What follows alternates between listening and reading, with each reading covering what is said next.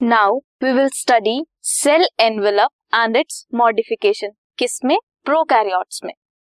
जो cell envelope होता है, वो तीन लेयर से मिलकर बना होता है। वो तीन लेयर्स कौन कौन सी होती हैं? Outer most layer is glycocalyx की लेयर उसके अंदर होती है सेल वॉल एंड उसके अंदर होती है सेल मेम्ब्रेन या फिर प्लाज्मा मेम्ब्रेन। इनका फ़ंक्शन क्या होता है? ये तीनों लेयर्स क्या करती हैं? प्रोटेक्ट करती हैं सेल को फ्रॉम एनवायरमेंट या फिर सराउंडिंग ये प्रोटेक्टिव यूनिट्स होती हैं। ग्लाइकोकैलिक्स डिफर करता है in composition and thickness it could be slime layer slime layer में क्या होगा? लूज शीथ होगी। और it can be capsule capsule में क्या होगा? थिक टाइट या फिर टफ ग्लाइकोकैलिक्स की कॉम्पोजिशन होगी। Bacteria can also be classified into two groups depending upon the cell envelope किस मैनर में स्टेन को ऑब्ज़र्व करता है एब्जॉर्ब करता है।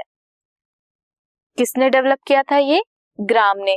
उन्होंने क्या कैटेगराइज किया? Gram positive bacteria and gram negative bacteria जो ग्राम पॉजिटिव बैक्टीरिया थे पॉजिटिव मींस वो स्टेन को ले लेंगे एंड ग्राम नेगेटिव बैक्टीरिया जो स्टेन को नहीं लेंगे।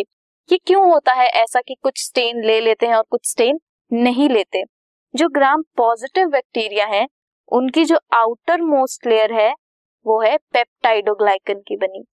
एंड जो ग्राम नेगेटिव बैक्टीरिया है, उनमें पेप्टाइडोग्लाइकन की लेयर तो है बट कहाँ है? सैंडविच है between plasma membrane and outer membrane.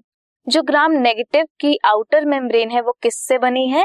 लाइपोपॉलीसेक्राइड्स and proteins तो इसकी वजह से जो सेल वॉल की कॉम्पोजिशन है, उसके डिफरेंस की वजह से कुछ सेल्स हैं जो स्टेन ले लेते हैं एंड कुछ सेल्स हैं जो ग्राम स्टेन नहीं लेते, इसलिए उन्हें gram positive and gram negative bacteria कहा जाता है। This podcast is brought you by Hubhopper Shiksha Abhiyan अगर आपको ये पॉडकास्ट पसंद आया तो प्लीज़ लाइक शेयर और सब्सक्राइब करें और वीडियो क्लासेस के लिए शिक्षा अभियान के यूट्यूब चैनल पर जाएँ।